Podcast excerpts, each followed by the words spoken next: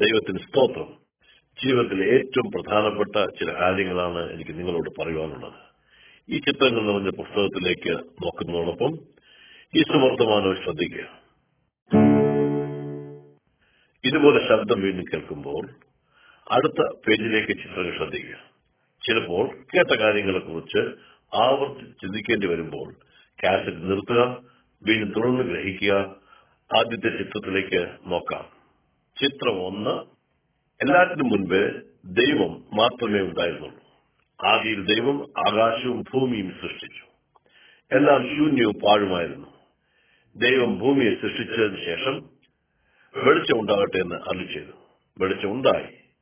ദൈവം സൂര്യനെയും ചന്ദ്രനെയും നക്ഷത്രങ്ങളെയും ഉണ്ടാക്കി.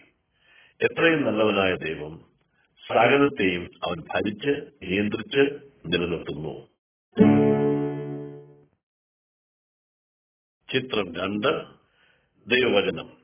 ഈ കാണുന്ന പടം വിശുദ്ധ വേദപുസ്തകത്തിന്റേതാണ് ഇത് ദൈവവചനമാണ്. ഇതിൽ ദൈവത്തെക്കുറിച്ചും അവന്റെ വഴികളെക്കുറിച്ചും മനുഷ്യരോടുള്ള അവന്റെ സ്നേഹത്തെക്കുറിച്ചും ഭരിക്കുന്നു. അവന്റെ വചനത്തിൽ നിന്നാണ് നിങ്ങളോട് സംസാരിക്കുവാനുള്ളത്. ചിത്രം മൂന്ന് ദൈവം സർവത്തെയും സൃഷ്ടിച്ചു. അവൻ ചെയ്തതെല്ലാം അവന്റെ ഭജന പ്രകാരം ഉളവായി. അവൻ വെള്ളത്തെയും വെള്ളത്തിന്റെ കരയെയും വേർതിരിച്ചു. സമുദ്രവും ഭൂമിയുമായി എല്ലാ ജീവജാലങ്ങളെയും സൃഷ്ടിച്ചു. വെള്ളത്തിലെ മത്സ്യങ്ങളെയും ആകാശത്തിലെ പറവുകളെയും കരയിലെ മൃഗാദികളെയും സൃഷ്ടിച്ചു. അവന്റെ സൃഷ്ടി സമൃദ്ധനായി എല്ലാറ്റിനെയും താൻ നല്ലതെന്ന് കണ്ടു. ചിത്രം നാല്. ആദാമും ഹവായും. ദൈവം ഭൂമിയിൽ ആദ്യത്തെ പുരുഷനെയും സ്ത്രീയെയും തന്റെ ആത്മീയ സാൻമാർഗിക സ്വരൂപത്തിൽ സൃഷ്ടിച്ചു. പുരുഷനെ ആദാമെന്നും സ്ത്രീയെ ഹവ എന്നും വിളിച്ചു. അവർ തന്റെ സകല സൃഷ്ടിയുടെ അധികാരം കൊടുത്തു. അവർക്കായി ഒരു മനോഹര തോട്ടം ഉണ്ടാക്കി ദൈവം അവരെ അവിടെ പാർപ്പിക്കുകയും അവരോടൊത്ത് ദൈവം നടക്കുകയും കൂട്ടായ്മയായി സംസാരിക്കുകയും ചെയ്തു. അവർ ദൈവകുഞ്ഞുങ്ങളും സ്നേഹിതരുമായിരുന്നു. ആ തോട്ടിൽ ഒരു വൃക്ഷത്തിന്റെ ഫലമൊഴികെ മറ്റെല്ലാം അവരുടെ ഭക്ഷണത്തിനായി കൊടുത്തു. എന്നാൽ ശത്രുവായ സാത്താൻ തോട്ടത്തിൽ വന്ന് ഹവായെ വഞ്ചിച്ചു. ദൈവം തിന്നരുതെന്ന് പറഞ്ഞ ഫലം തിന്നുകയും അവൾ ആദാമിന് കൊടുക്കുകയും ആദാം ദൈവകൽപ്പന ലംഘിച്ച് ഫലം ഭക്ഷിച്ചു. അങ്ങനെ ദൈവകൽപ്പനയെ ലംഘിച്ച ദൈവ കൂട്ടായ്മയെ വിച്ഛേദിച്ച ആദാമിനെയും ഹോവായും ജീവവൃക്ഷ ഫലമെന്ന മറ്റൊരു ഫലം ഭക്ഷിച്ച് എന്നേക്കും ഭാവിയായി ജീവിക്കാതിരിക്കുവാൻ ദൈവം അവരെ ഏതൻ തോട്ടത്തിൽ നിന്നും പുറത്തിറക്കി വിട്ടു. ആദാമിന്റെ സന്തതികളായ സകല മനുഷ്യരും പാപത്തിൽ ജനിക്കുകയും പാപത്തിൽ ജീവിച്ച് പാപം ചെയ്ത് ദൈവത്തിൽ നിന്ന് അന്യപ്പെട്ട് ആയതിനാൽ വേദനയും രോഗവും കഷ്ടതയും മരണവും മനുഷ്യരിൽ കടന്നു. ചിത്രം അഞ്ച്. കയ്യനും ഹാവേലും. ആദാമിനെ ഹവായ്ക്കും കുഞ്ഞുങ്ങൾ ജനിച്ചു. ഒന്നാമൻ കയ്യൻ രണ്ടാമൻ ഹാവേൽ. അവർ വളർന്നു. മാതാപിതാക്കളിൽ നിന്നും ദൈവത്തെക്കുറിച്ച് അറിയുവാൻ സാധിച്ചാൽ അവർ രണ്ടുപേരും ദൈവത്തിന് യാഗം കഴിച്ചു. കയ്യിന്റെ യാഗത്താൽ ദൈവം പ്രസാദിച്ചില്ല. കാരണം അത് തന്റെ ഇഷ്ടപ്രകാരവും തന്റെ വഴിയിലുമായിരുന്നു. എന്നാൽ ദൈവത്തെ യാഗത്തിൽ പ്രസാദിപ്പിച്ച തന്റെ സഹോദരനായ ഹാബേലിനെ കായിൻ ദേഷിച്ചു കോപത്തിൽ ഹാബേലിനെ കൊന്നുകളഞ്ഞു ദൈവ ന്യായവിധി കൈന്റെ മേൽ വന്നു. ദൈവം പാപത്തെ വെറുക്കുന്നു. ദൈവ കോപത്തെ ക്ഷണിച്ചു വരുത്തുന്നു. ദൈവം മനുഷ്യനുമായി കൂട്ടായ്മയിൽ ആയിരിക്കുവാൻ താല്പര്യപ്പെടുമ്പോൾ ഒരു വ്യത്യാസവുമില്ല.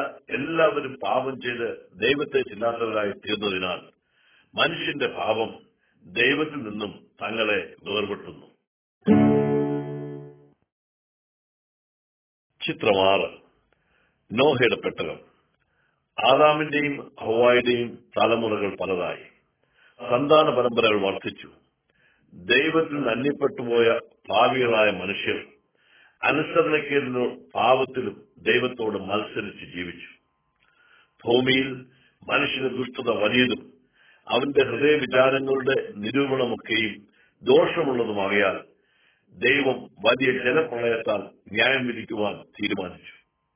എന്നാൽ ദൈവകൃപ ലഭിച്ച നോഹ നീതിമാനായിരുന്നു. വരുവാനുള്ള ജലപ്രളയത്തിൽ നിന്നും നോഹയും കുടുംബത്തിന്റെയും രക്ഷയ്ക്കായിട്ട് ഒരു പെട്ടകം പണിയുവാൻ കൽപ്പിച്ചു. ദൈവം കൊടുത്ത മാതൃക പ്രകാരം പെട്ടകം പണിയുവാൻ നോഹയ്ക്ക് വളരെ വർഷങ്ങൾ എടുക്കേണ്ടി വന്നു. പെട്ടകം പണിതിരുന്നതോടൊപ്പം തന്നെ നോഹ വരുവാൻ പോകുന്ന ദൈവകോപത്തെയും ജലപ്രളയത്തെയും പറ്റി മനുഷ്യന് മുന്നറിയിപ്പ് നൽകി. എന്നാൽ മനുഷ്യൻ തന്റെ അതിക്രമങ്ങളിൽ വർദ്ധിച്ചതല്ലാതെ നോഹയുടെ മുന്നറിയിപ്പിനെയോ ദൈവ ന്യായവിധിയോ ചെവി കൊള്ളുകയോ വിശ്വസിക്കുകയോ ചെയ്തില്ല. ചിത്രം ഏഴ് ജലപ്രളയം ദൈവം സകല ജീവജാലങ്ങളിൽ നിന്നും ഈരണ്ട് ഈരണ്ടായി ആണും പെണ്ണുമായി നോഹയുടെ അടുക്കൽ എത്തിച്ചു. അവർ പട്ടണത്തിൽ കയറി. നോഹയും കുടുംബവും പട്ടണത്തിൽ കടന്നു. നോഹയും ഭാര്യയും നോഹയുടെ മൂന്ന് ആൺമക്കളും അവരുടെ ഭാര്യമാരടക്കം എട്ടുപേർ പെട്ടകത്തിൽ കടന്നു. ദൈവം പെട്ടകത്തിന്റെ വാതിലടച്ചു ഏഴ് നാൾ കഴിഞ്ഞ് ദൈവം വലിയ മഴയെ അയച്ചു. ഭൂമിയുടെ ആഴികളുടെ ഉറവുകൾ തുറക്കുകയും ജലപ്രളയം ആരംഭിക്കുകയും നാൽപ്പത് ദിവസം ജലം ഉയർന്നു ഉയർന്നുകൊണ്ടിരുന്നു പെട്ടകം ഭൂമിയിൽ നിന്ന് ഉയർത്തപ്പെടുകയുണ്ടായി. പെട്ടകത്തിന് വെളിയിലുണ്ടായിരുന്ന സകല ജീവജാലങ്ങളും മനുഷ്യരും ചത്തുപോയി. എന്നാൽ ദൈവത്തെ ഭയപ്പെട്ട് അനുസരിച്ച് നോഹയും കുടുംബവും പട്ടണത്തിലൂടെ രക്ഷപ്രാപിച്ചു ചിത്രം എട്ട് അബ്രഹാവും സാറായും ഇസാക്കും. ജലപ്രളയത്തിന് ശേഷം ദൈവൻ നോഹയും കുടുംബത്തെയും പെട്ടത്തിൽ നിന്ന് ഭൂമിയിലേക്ക് ഇറക്കി അനുഗ്രഹിച്ചു. അവർ വർദ്ധിച്ചു. വീണ്ടും ഭൂമിയിൽ മനുഷ്യർ നിറഞ്ഞു എന്നാൽ നോഹയുടെ വംശപാരമ്പര്യത്തിൽ പെട്ട അബ്രഹാം ദൈവത്തെ വിശ്വസിക്കുകയും സ്നേഹിക്കുകയും അനുസരിക്കുകയും ചെയ്തു. അബ്രഹാമിനെ ദൈവം അനുഗ്രഹിച്ച് വർദ്ധിപ്പിച്ച് വലിയ ജാതിയാക്കുമെന്ന് ദൈവം വാഗ്ദാനം ചെയ്യുകയുണ്ടായി. അബ്രഹാം തന്റെ ഭാര്യ സാറായിയും വളരെ വയസ്സെന്ന് പ്രായമായിട്ടും അവർ കുട്ടികൾ ജനിച്ചില്ലായിരുന്നു. എന്നാൽ അറബ് രാജ്യങ്ങളുടെ പിതാവായ ഇസ്മായിൽ അബ്രാമിന്റെ ഭാര്യയായ സാറായിയുടെ മിശ്രീമെ ദാസിയുടെ മകനാണ്. എന്നാൽ പ്രായമാകെ ആയിട്ടും ശക്തിയുള്ള ദൈവം അബ്രഹാമിന് സാറായിൽ ഒരു മകന് നൽകി. അവനാണ് ഇസാഖ് എല്ലാ ജനങ്ങളെയും ഇസാഖിന്റെ സന്തതിയിൽ കൂടി അനുഗ്രഹിക്കുമെന്ന് ദൈവം വാഗ്ദാനം ചെയ്തു. ചിത്രം ഒൻപത് മോശയും ന്യായപ്രമാണവും. ഇസാക്കിന്റെ മകനായ യാക്കോബിന്റെ സന്താനങ്ങളെ ദൈവം അനുഗ്രഹിച്ച് വർദ്ധിപ്പിച്ച് വലിയ ജാതിയാക്കി തീർത്തു. അവരാണ് ഇസ്രായേൽ ജനം. ആ വംശത്തിലെ മോശ ദൈവത്തിൽ വിശ്വസിച്ച് അനുസരിച്ച് ദൈവജനത്തിന് നേതൃത്വം നൽകി. ഇസ്രായേൽ ജനത്തെ മിശ്രമിൽ നിന്നും വാഗ്ദേശിക്കുള്ള യാത്രയിൽ ദൈവം മോശയെ പർവതത്തിന്റെ മുകളിലേക്ക് വിളിച്ച് ദൈവജനത്തെ പഠിപ്പിക്കുവാനും ഉപദേശിക്കുവാനുമായി കൽപ്പനകൾ കൊടുത്തു. ആ കൽപ്പനകളെ ദൈവം തന്നെ മോശയ്ക്ക് കല്ലിൽ എഴുതി കൊടുക്കുകയും ദൈവം ആ കൽപ്പനകൾ ദൈവമക്കളുടെ നന്മയ്ക്കായി അനുസരിക്കുവാൻ ഉപദേശിക്കുവാൻ അരുളി ചെയ്യുകയും ചെയ്തു. ചിത്രം പത്ത്. ദൈവം കൊടുത്ത നല്ല കൽപ്പനകൾ ആരനുസരിച്ചാലും ദൈവത്താൽ അനുഗ്രഹീതരായി തീരും. ഈ കൽപ്പനകൾ നാം ഏകസത്യ ദൈവത്തെ വിശ്വസിച്ച് സ്നേഹിച്ച് അനുസരിച്ച് ജീവിക്കണം എന്നും വിഗ്രഹങ്ങൾ ഉണ്ടാക്കുകയോ നമസ്കരിക്കുകയോ ചെയ്തെന്നും ദൈവനാമം വൃതാ എടുക്കരുതുമാണ്. ആഴ്ചയിൽ ഒരു ദിവസം ദൈവത്തെ ആരാധിക്കുവാനും വിശ്രമിക്കുവാനുമായി മാറ്റിവെക്കണം. അപ്പനെയും അമ്മയെയും ബഹുമാനിക്കണം. കൊല ചെയ്യരുത്. വ്യഭിചാരം ചെയ്യരുത് മോഷ്ടിക്കരുത് കള്ളസാക്ഷികൾ പറയരുത് മറ്റുള്ളവരുടെ യാതൊന്നിനെയും മോഹിക്കരുത് എന്നുള്ളതായിരുന്നു കൽപ്പനകൾ. ചിത്രം പതിനൊന്ന്. പാപപരിഹാരത്തിനായുള്ള യാഗം.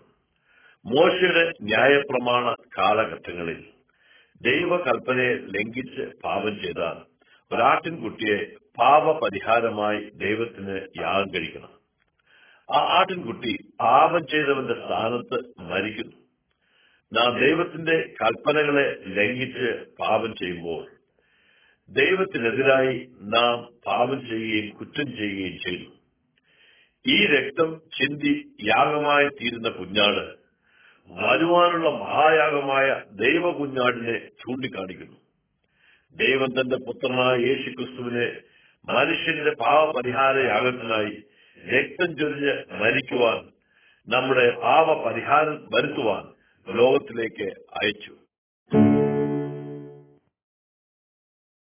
ചിത്രം പന്ത്രണ്ട്. വാഗ്ദത്തം ചെയ്ത രക്ഷകൻ. ദൈവിക സമയമായപ്പോൾ ഗലിയിലെ നസ്രത്ത് പട്ടണത്തിൽ യോസഫിന് വിവാഹം നിശ്ചയിച്ചിരുന്ന കന്യയായ മറിയയുടെ അടുക്കൽ ദൈവം ഗബ്രിയേൽ എന്ന ദൂതനെ അയച്ചു. ദൂതൻ മറിയോട് മറിയെ ഭയപ്പെടേണ്ട. നിനക്ക് ദൈവകൃപ ലഭിച്ചു. നീ ഗർഭം ധരിച്ച് ഒരു മകനെ പ്രസവിക്കും. മറിയ ആശ്ചര്യത്തോടെ ഞാൻ പുരുഷനെ അറിയാകിയാൽ ഇത് എങ്ങനെ സംഭവിക്കും? ദൂതൻ അരുളി ചെയ്തു പരിശുദ്ധാത്മാവ് നിന്റെ മേൽ വന്ന് ദൈവത്തിന്റെ ശക്തി നിന്റെ മേൽ നിലനിൽക്കും. അങ്ങനെ നിന്നിൽ ഉത്ഭവിക്കുന്ന വിശുദ്ധ സന്താനം ആ ദൈവപുത്രൻ എന്ന് വിളിക്കപ്പെടും. ദൂതൻ യോസഫിന് സ്വപ്നത്തിൽ പ്രത്യക്ഷനായി. ഭയപ്പെടേണ്ട നിനക്ക് വിവാഹം നിശ്ചയിച്ചിരിക്കുന്ന മറിയയിൽ പരിശുദ്ധാത്മാവിൽ ഉരുവായിരിക്കുന്ന മകനെ അവൾ പ്രസവിക്കുമ്പോൾ യേശു അല്ലെങ്കിൽ രക്ഷിതാവ് എന്നർത്ഥമുള്ള പേർ വിളിക്കണം. തന്റെ ജനത്തെ അവരുടെ പാപത്തിൽ നിന്ന് രക്ഷിക്കും. യോസഫ് മറിയെ ചേർത്തുകൊണ്ട് അവൾ ജാതരാകുവാനിരിക്കുന്ന യേശു ജനിക്കുന്നത് വരെ അവളെ പരിഗ്രഹിക്കാതിരുന്നു. ചിത്രം പതിമൂന്ന്. യേശുവിന്റെ ജനനം. യേശുവിന്റെ ജനന സമയമായപ്പോൾ ക്രൈസ്തന്റെ ആജ്ഞപ്രകാരം എല്ലാപേരും അവരവരുടെ പൂർവീകരുടെ പട്ടണത്തിൽ പേർ ചേർക്കണം എന്ന കൽപ്പനയുണ്ടായി. ആയതിനാൽ യോസേഫ് മറിയും തന്റെ പൂർവീകരുടെ പട്ടണമായ ബദ്ലഹമിൽ പോയി. അവർ ബദ്ലഹമിൽ എത്തിയപ്പോൾ അവർക്ക് താമസിക്കുവാൻ സ്ഥലമില്ലായേ പശുത്തൊഴുത്തിൽ അഭയം തേടേണ്ടി വന്നു. അവിടെ മറിയ തന്റെ ആദ്യജാതനായ യേശുവിനെ പ്രസവിച്ച് ശീലയിൽ പൊതിഞ്ഞ് പശുത്വത്തിൽ കിടത്തി. രാത്രി ആട്ടിൻകൂട്ടത്തിന് കാവൽ നിന്നവരായ ഇടയന്മാർക്ക് ഒരു ദൂതൻ പ്രത്യക്ഷമായി ഭയപ്പെടേണ്ട സർവജനത്തിന് ഉണ്ടാവാനുള്ള മഹാസന്തോഷം ഞാൻ നിങ്ങളോട് സുവിശേഷിക്കുന്നു. കർത്താവായ ക്രിസ്തു എന്ന രക്ഷിതാവ് നിങ്ങൾക്കായി ജനിച്ചിരിക്കുന്നു.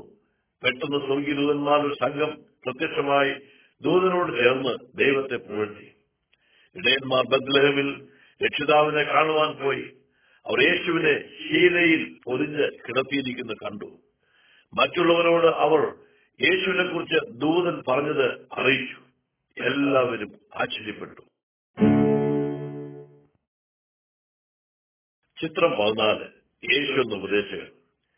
യേശു യോസഫിന്റെയും മറിയയുടെയും ഭവനത്തിൽ വളർന്നു. പന്ത്രണ്ട് വയസ്സായപ്പോൾ യോസഫും മറിയയും എരിശനം ദേവാലയത്തിലേക്ക് അവനെ കൊണ്ടുപോയി. ശാസ്ത്രിമാരോടും പണ്ഡിതന്മാരോടും ദൈവത്തെ പറ്റി ഉപദേശം കേൾക്കുകയും ചോദിക്കുകയും ചെയ്തപ്പോൾ അവർക്കെല്ലാം ആശ്ചര്യമുണ്ടായി. അവർ മുപ്പത് വയസ്സായപ്പോൾ തന്റെ പരസ്യമായ ശുശ്രൂഷ ആരംഭിച്ചു. മറ്റുള്ളവരെ ഉപദേശിക്കുവാനും അത്ഭുത പ്രവൃത്തികൾ ചെയ്യുവാനും തുടങ്ങി. ചിലർ അവനെ അവിശ്വസിച്ച് എതിർത്തപ്പോൾ അനേകർ അവനെ വിശ്വസിച്ച് അവനെ അനുഗമിക്കുവാൻ തുടങ്ങി. ചിത്രം പതിനഞ്ച്. യേശുവിന്റെ അത്ഭുത പ്രവൃത്തികൾ.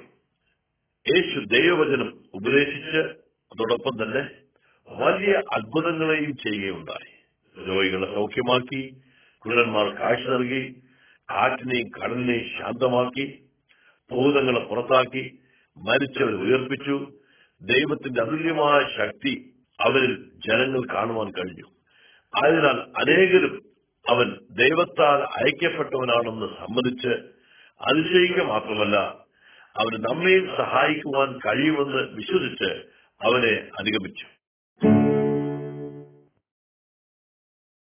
ചിത്രം പതിനാറ്. യേശുവിന്റെ കഷ്ടാനുഭവങ്ങൾ.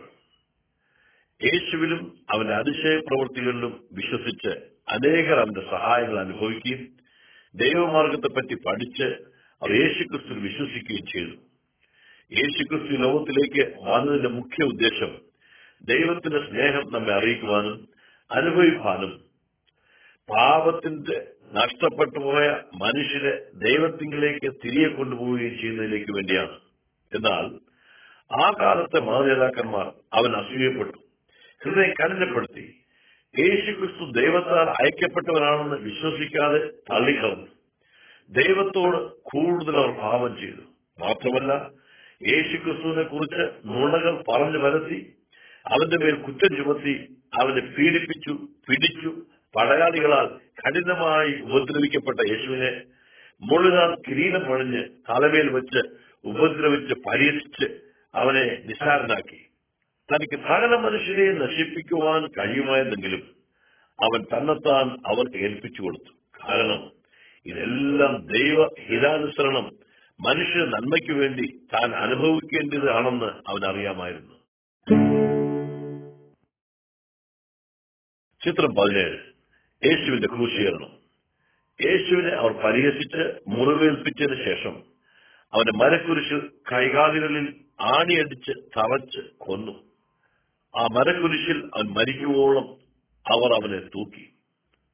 അന്ന് കുറ്റവാളികളെ ഇങ്ങനെ കഠിനമായി ശിക്ഷിക്കുക പതിവായിരുന്നു.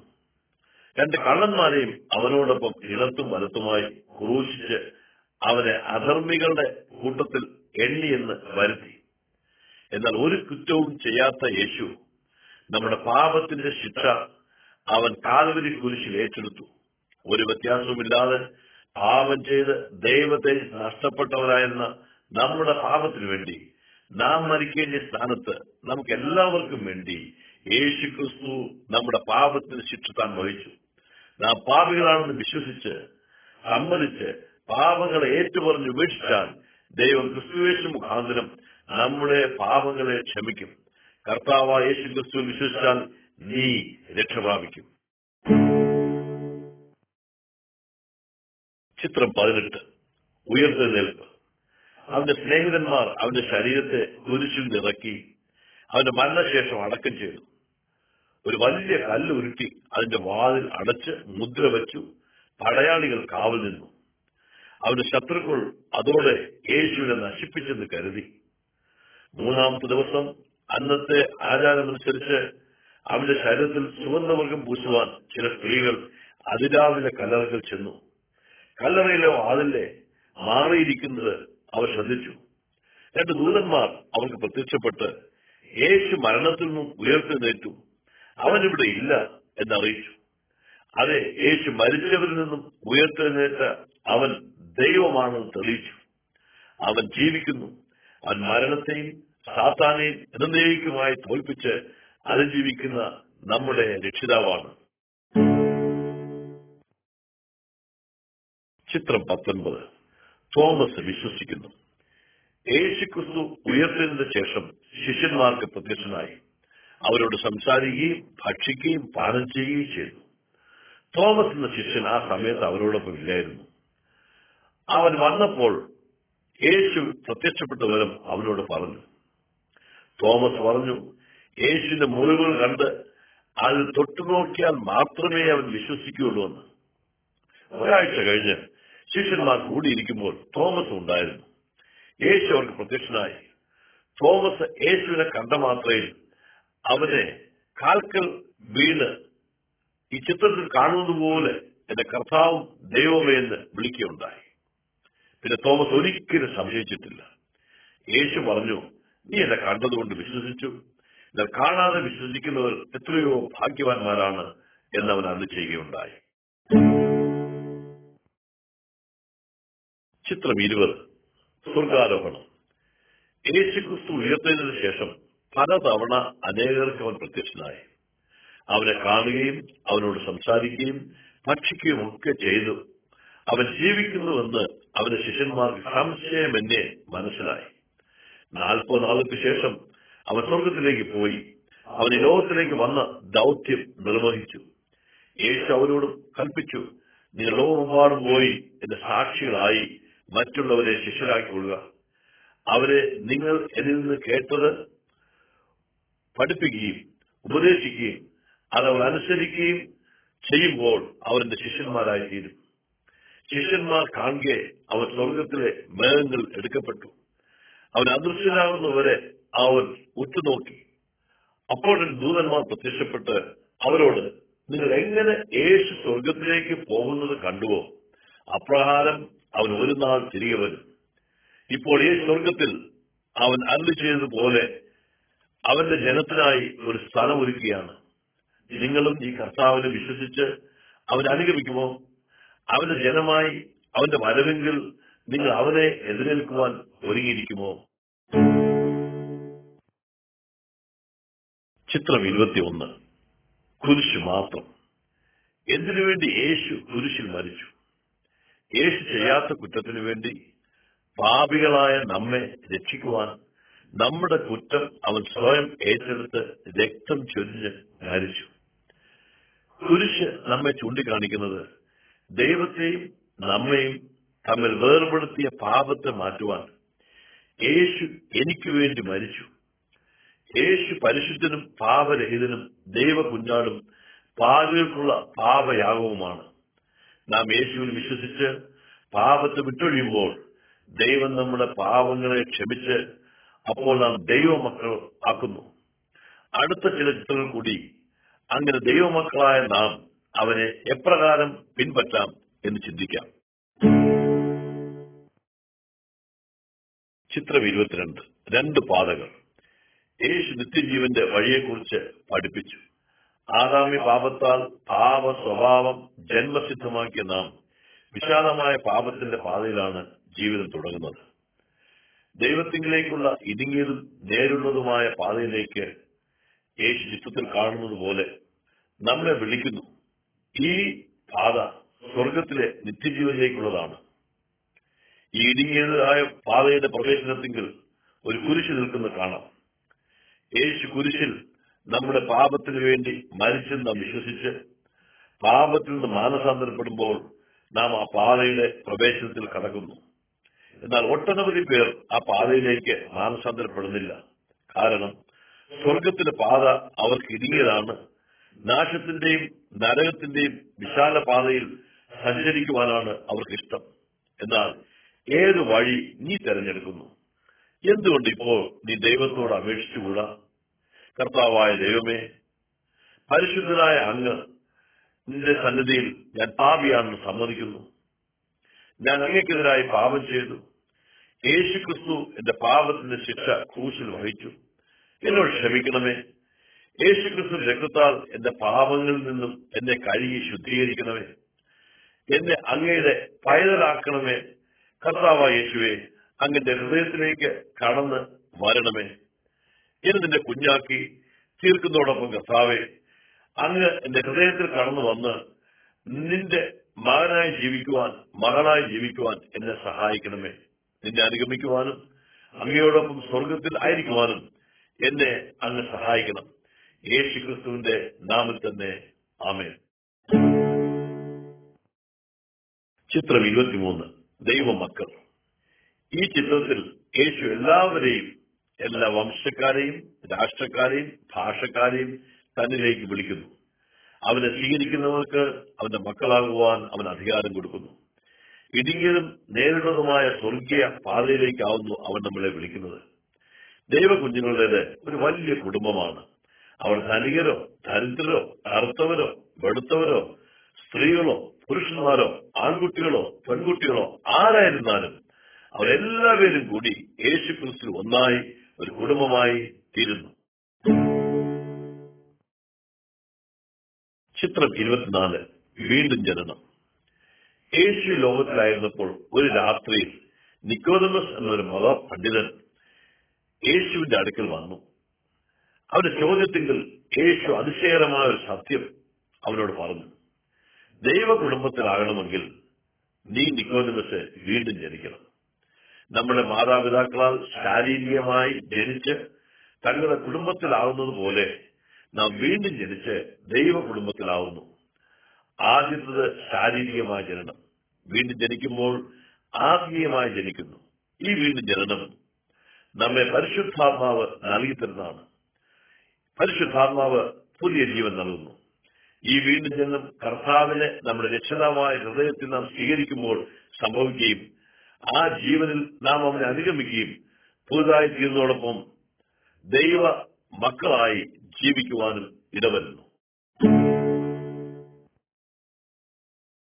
ചിത്രം ഇരുപത്തിയഞ്ച്. പരിശുദ്ധാത്മാവ്. യേശു സ്വർഗത്തിലേക്ക് പോകുന്നതിന് മുൻപായി ശിഷ്യന്മാരോട് വാഗ്ദത്തം ചെയ്യുകയുണ്ടായി. അവൻ പരിശുദ്ധാത്മാവിനെ അയക്കുമെന്ന്. ഈ പരിശുദ്ധാത്മാവ് നമ്മുടെ ആശ്വാസദായകനായിത്തീരുന്നു. യേശു സ്വർഗാരോപണം ചെയ്ത് പത്ത് നാൾ കഴിഞ്ഞപ്പോൾ ശിഷ്യന്മാർ എല്ലാവരും ഒരുമിച്ച് ഒരു സ്ഥലത്ത് കൂടിയിരുന്നു. വലിയ കാറ്റിന്റെ ശബ്ദം കേട്ട് ചിത്രത്തിൽ കാണുന്നത് പോലെ അഗ്നിനാമങ്ങൾ ഓരോ ശിഷ്യന്മാരിലും പതിക്കുകയുണ്ടായി. യേശു വാഗ്ദാനം ചെയ്ത പരിശുദ്ധാത്മാവ് അന്ന് അവരിൽ വരികയുണ്ടായി. അവർ ആത്മാവിൽ നിറഞ്ഞു. ആ ദിവസം ഉത്സവ ദിവസമായിരുന്നതിനാൽ അനേക ഭാഷകളിൽ നിന്നുള്ള ആളുകൾ എരിശലമിൽ ഉണ്ടായിരുന്നു. ശിഷ്യന്മാർ ആത്മാവ് നിറഞ്ഞ് അവിടെ കൂടി വന്നവരുടെ ഭാഷകളിൽ ദൈവത്തിന്റെ കാര്യങ്ങളെ സംസാരിക്കുവാൻ തുടങ്ങി. ദൈവം ചെയ്ത അത്ഭുത കാര്യങ്ങളും കർത്താവായ യേശുവിനെയും കുറിച്ച് സംസാരിച്ചു. മൂവായിരത്തോളം പേർ വചനം കേട്ട് യേശുവിനെ വിശ്വസിച്ച് സ്വീകരിച്ചു. യേശുവിനെ സ്വീകരിച്ച് അനുഗമിക്കുന്നവരിൽ പരിശുദ്ധാത്മാവ് വർഷിക്കുന്നു ആത്മാവ് നമ്മെ യേശുവിനെ അനുസരിക്കുവാനും അനുഗമിക്കുവാനും മറ്റുള്ളവരോട് യേശുവിനെ സാക്ഷിക്കുവാനും സഹായിക്കുകയും നമ്മെ ശക്തിപ്പെടുത്തുകയും ചെയ്യുന്നു. ചിത്രം ഇരുപത്തിയാറ്. വെളിച്ചത്തിൽ നടക്കുക. യേശുവിനെ സ്വീകരിക്കുന്നതിന് മുൻപ് ഈ ചിത്രത്തിൽ കാണുന്ന പോലെ ഇരുട്ടിൽ നടന്നവരാണ് നാം ഓരോരുത്തരും. വെളിച്ചമില്ലായാൽ തട്ടുകയും ഇടറുകയും വീഴുകയും ചെയ്യുന്നു പാപത്തിൽ ജീവിക്കുകയും ചെയ്യുന്നു. എന്നാൽ യേശുവിനെ നാം സ്വീകരിക്കുമ്പോൾ നാം വെളിച്ചത്തിലും സത്യത്തിലും നടക്കുന്ന മനുഷ്യനെ പോലെ ആവുന്നു. അവന് എവിടെ പോകുന്നെന്നറിയാം. വഴി ദുർഘടമായാലും യേശുവിന്റെ വെളിച്ചം നമ്മെ നയിക്കും. യേശു പറഞ്ഞു ഞാൻ ലോകത്തിന്റെ വെളിച്ചമാവുന്നു. എന്നെ അനുഗമിക്കുന്നവൻ ഇരുട്ടിൽ നടക്കാതെ വെളിച്ചത്തിൽ നടക്കും. അവന്റെ പരിശുദ്ധാത്മാവ് വിശ്വാസികളെ നേർവഴിയിൽ നയിക്കും. ചിത്രം ഇരുപത്തിയേഴ് പുതിയ വ്യക്തിയായിത്തീരുന്നു. കൃഷ്ണവേശുവിനെ അനുഗമിക്കുന്നവർ പുതിയ വ്യക്തികളാണ്. ഒരുത്തൻ ക്രിസ്തുവിലായാൽ പുതിയ സൃഷ്ടികളായിത്തീരുന്നു. അവന്റെ വചനം അനുസരിക്കുവാനും ദൈവം നമ്മുടെ പാപങ്ങൾ ക്ഷമിച്ചതുകൊണ്ട് നന്ദിയോടെ ദൈവം നൽകിയ പുതിയ ജീവിതത്തിൽ നടക്കുകയും ചെയ്യണം. ദൈവത്തെ പ്രസാദിപ്പിക്കാത്ത പാപത്തിന്റെ മാർഗങ്ങളായ അസൂയയോ പകയോ പിണക്കമോ വ്യഭിചാരമോ കളവോ പറച്ചിലോ നാം ആരാർത്ഥമായി ആയിത്തീരാതെ വിഗ്രഹ ആരാധനയിലും ആയി പോവാതെ ജനാഭിലാഷങ്ങളെ ഒഴിവാക്കി പരിശുദ്ധാത്മാവിന്റെ ശക്തിയാൽ പാപത്തെ അതിജീവിച്ച് ജീവിക്കും. ചിത്രം ഇരുപത്തിയെട്ട് ക്രിസ്തീയ കുടുംബം. കുടുംബം മൊത്തമായി യേശുവിന്റെ വഴിയിൽ ജീവിക്കുമ്പോൾ ഭർത്താവ് ഭാര്യയെ സ്നേഹിക്കുകയും ഭാര്യ ഭർത്താവിനെ മാനിക്കുകയും ചെയ്യും.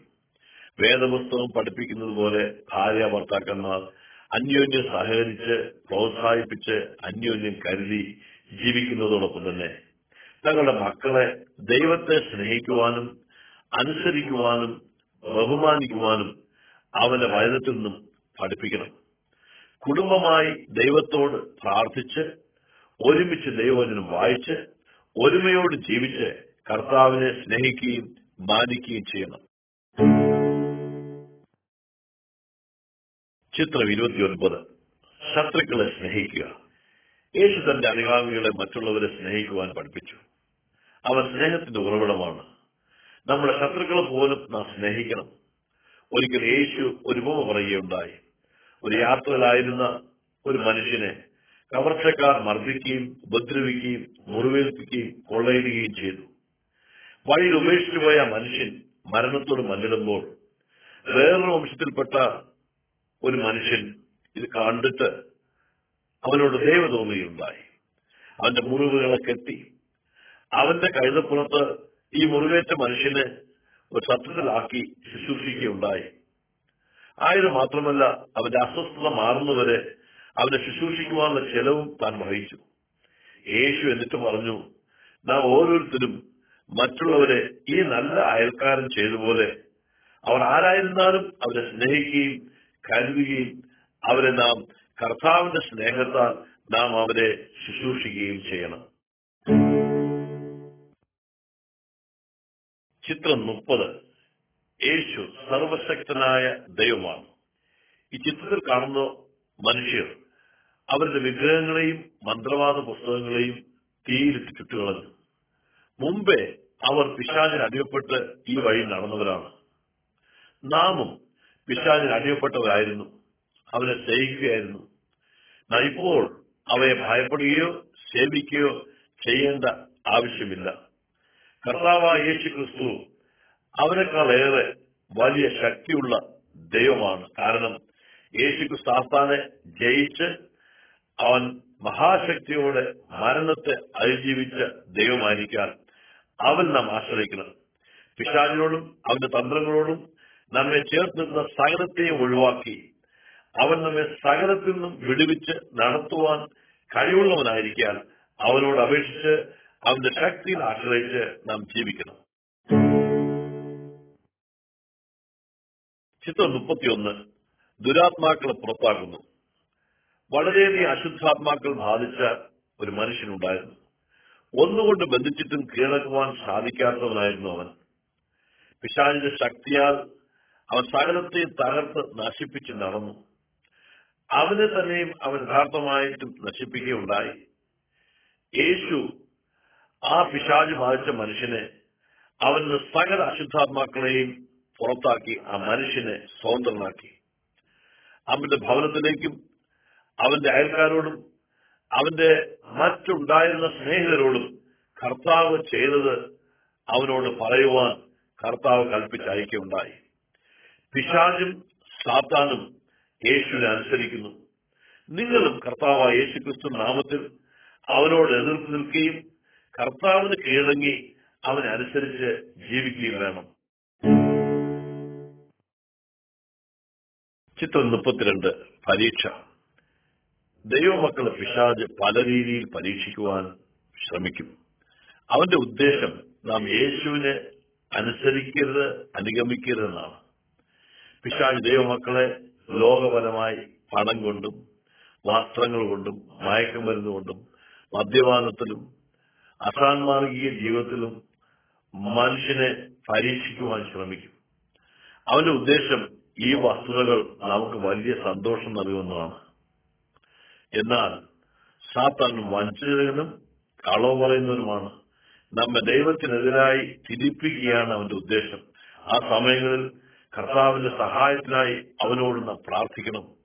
അവൻ നമ്മെ സഹായിക്കും. അവൻ ആശ്രയിച്ച് അവന്റെ ശക്തിയാൽ പരീക്ഷയെ അതിജീവിക്കുവാൻ സാധിക്കും. ചിത്രം മുപ്പത്തിമൂന്ന്. നാം പാപം ചെയ്തുവെങ്കിലും ഒരുപക്ഷെ ഒരു വിശ്വാസി പാപം ചെയ്തെന്നിരിക്കാൻ എന്താണ് സംഭവിക്കുന്നത്? യേശു ഒരുപമ ഒരിക്കൽ പറഞ്ഞു. ചെറുപ്പക്കാരനായ ഒരു മകൻ അപ്പനെ വിട്ട് തന്റെ വീതം വാങ്ങി ദൂരദേശത്ത് പോയി.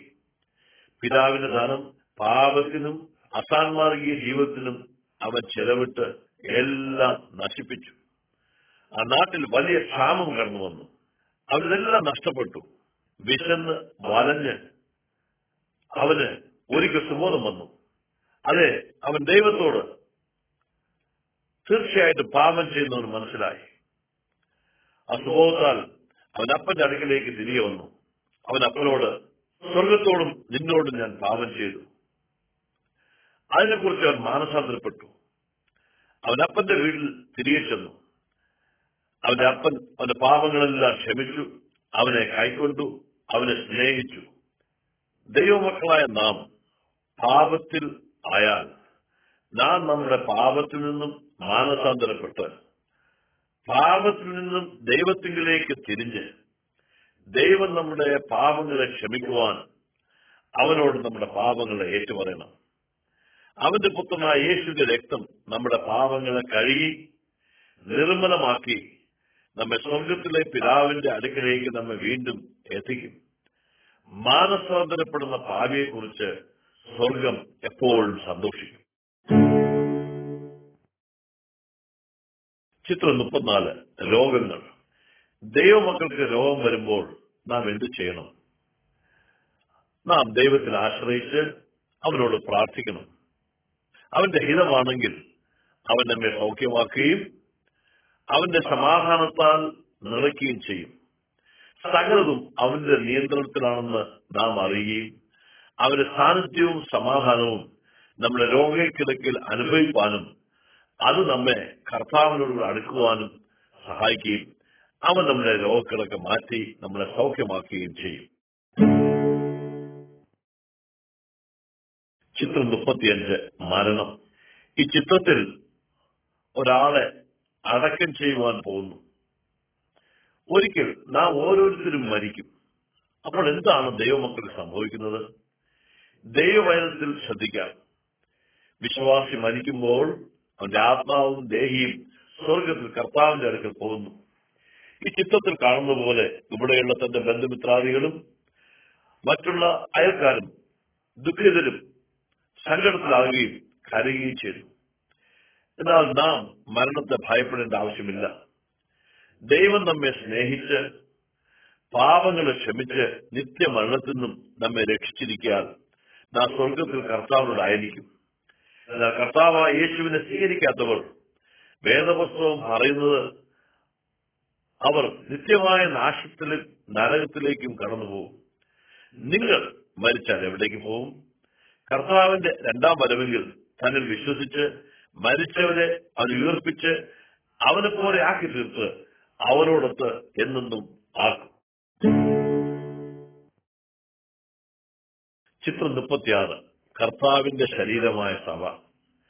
നമ്മുടെ ശരീരത്തിലെ ഓരോ അവയവങ്ങൾക്കും അതാതിന്റെതായ പ്രാധാന്യവും പ്രയോജനവുമുണ്ട് കണ്ണ് കാഴ്ചയ്ക്കും ചെവി കേൾക്കുവാനും നാവ് സംസാരിക്കുവാനും വായ് ഭക്ഷിക്കുവാനും ആയിരിക്കുന്ന പോലെ ശരീരത്തിലെ എല്ലാ അവയവങ്ങൾക്കും ഒരുമയോടെ പ്രവർത്തിക്കുകയും പ്രയോജനപ്പെടുത്തുകയും ചെയ്യുന്നു. എന്നാൽ ഒരവയവം വേദനിക്കുമ്പോൾ ശരീരം മൊത്തമായി വേദനിക്കപ്പെടുന്നു.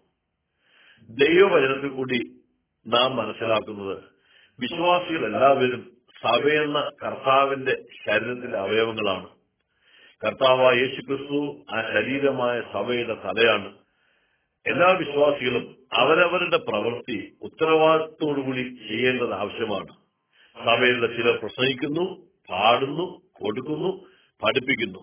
ചിലർ അന്ത്യതയെ ശുശ്രൂഷിക്കുന്നു. മറ്റുള്ളവരെ എല്ലാ രീതിയിലും സഹായിക്കുന്നു. എന്നാൽ ഒരു വിശ്വാസി തന്റെ ഉത്തരവാദിത്വം ചുമതലയും വേണ്ട വിധത്തിൽ ചെയ്തില്ല എങ്കിൽ മൊത്തം സഭയ്ക്കും അത് യഥാർത്ഥമായിട്ടും പ്രയാസമുണ്ടാക്കുന്നു. ആയതിനാൽ എല്ലാ വിശ്വാസികളും ഒരുമിച്ച് പ്രവർത്തിച്ച് അന്യോന്യം സഹായിച്ച് കർത്താവിൽ വർദ്ധിക്കുകയും വളരുകയും ചെയ്യണം. ചിത്രം മുപ്പത്തിയേഴ്. ആരാധനയ്ക്കായി വിശ്വാസികൾ കൂടി വരണം. വിശ്വാസികൾ പതിവായി ഒരിടത്ത് ആരാധനയ്ക്കായി കൂടണം. അവർ കൂടി വരുമ്പോൾ ദൈവത്തെ ആരാധിക്കണം. ദൈവ വചനത്തിൽ നിന്ന് കേൾക്കുകയും പഠിക്കുകയും ചെയ്യണം. പ്രാർത്ഥിക്കണം അവന്റെ സ്തുതിസ്തോത്രങ്ങളോട് നന്ദിയോടെ പാടി പുകഴ്ത്തണം. കർത്താവിന്റെ വേലക്കായി നാം ഭൗതിക അനുഗ്രഹങ്ങളിൽ നിന്നും കൊടുക്കണം. കർത്താവ് ഓർപ്പിച്ചതുപോലെ അവന്റെ ജനം കൂടി വരുമ്പോൾ അവർ അവന്റെ മരണത്തെയും അടക്കത്തെയും ഉയർപ്പിനെയും വീണ്ടും വരവിനെ ഓർക്കുകയും അവന്റെ ശരീരത്തെ ചൂണ്ടിക്കാണിക്കുന്നതായ അപ്പം ഭക്ഷിക്കുകയും അവന്റെ രക്തത്തെ കാണിക്കുന്ന മുന്തിരിച്ചാറ് കുടിക്കുകയും ചെയ്യണം.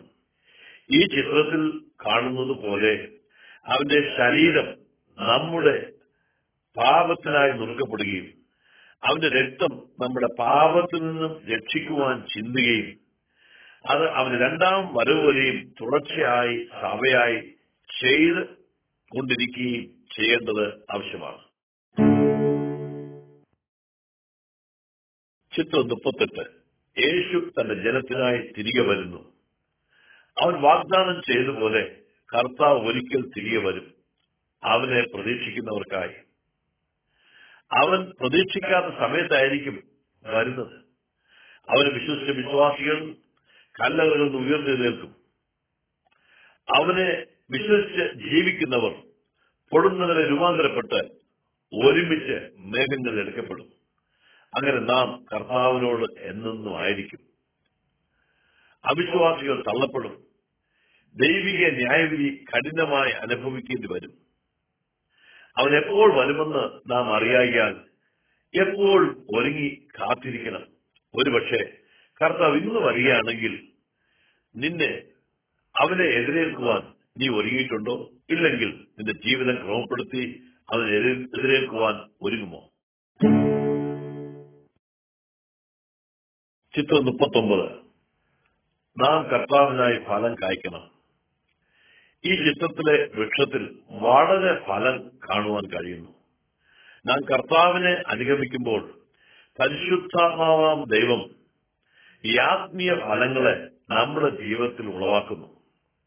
വേദപുസ്തകത്തിൽ ഈ ഫലങ്ങളെ സ്നേഹം സന്തോഷം സമാധാനം ദീർഘക്ഷമ ദയ പരോപകാരം വിശ്വസ്തത സൗമ്യത ഇന്ദ്രിയ ജീവിതം ഇങ്ങനെ പലതായി കാണുന്നു. യേശു പറഞ്ഞു ഞാൻ സാക്ഷാൽ മുന്തിരി വള്ളിയും നിങ്ങൾ കൊമ്പുകളുമാവുന്നു. നിങ്ങൾ എന്നിൽ വസിച്ചാൽ ഞാൻ നിങ്ങളിലും നിങ്ങൾ എന്നിലും ആയിരിക്കും. നിങ്ങൾ വളരെ ഫലം കായ്ക്കും. നിങ്ങൾ വളരെ ഫലം കായ്ക്കുന്നത് കൊണ്ട് പിതാവായ ദൈവത്തെ നിങ്ങൾ മഹത്വപ്പെടുത്തും. ഉണങ്ങിയ കൊമ്പുകൾ ഫലം കായ്ക്കയില്ല. അവയെ മുറിച്ച് തീയിലിട്ട് ചുട്ടുകളയും. ദൈവം ആഗ്രഹിക്കുന്നത് അവന്റെ അനുഗാമികളായ നാം ഓരോരുത്തരും വളരെ ഫലം കായ്ച്ച് ദൈവത്തെ മഹത്വപ്പെടുത്തണമെന്നുള്ളതാണ്. അങ്ങനെ നാം ജീവിക്കുമ്പോൾ മറ്റുള്ളവർ കർത്താവ് വളരുവാനും കർത്താവിൽ ആയിത്തീരുവാനും സാധിക്കും നമ്മുടെ ജീവിതം കൊണ്ട് ദൈവത്തെ മഹത്വപ്പെടുത്തുവാൻ കഴിയും.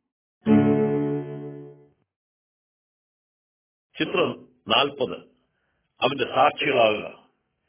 തന്റെ ശിഷ്യന്മാരോട് അനുചെയ്യുണ്ടായി സ്വർഗത്തിലും ഭൂമിയിലും സകല അധികാരവും എനിക്ക് നൽകപ്പെട്ടിരിക്കുന്നു.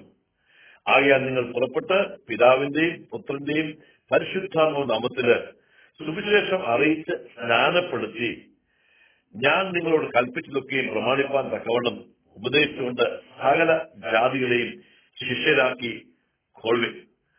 അങ്ങനെ യേശു ക്രിസ്തുവിനെ വിശ്വസിക്കുന്നവർ അവർ പാപത്തിൽ നിന്നും നിത്യ നരകത്തിൽ നിന്നും നിത്യയാതിൽ നിന്നും രക്ഷ പ്രാപിക്കും. നീ ഒരു വിശ്വാസി ആണെങ്കിൽ മറ്റുള്ളവരെ ഈ സുവർത്തമാനം അറിയിക്കുവാൻ നീ മുൻകൈയെടുത്ത് കർത്താവിന്റെ പരിശുദ്ധാത്മാവിന്റെ സഹായത്താൽ ചെയ്യുമോ?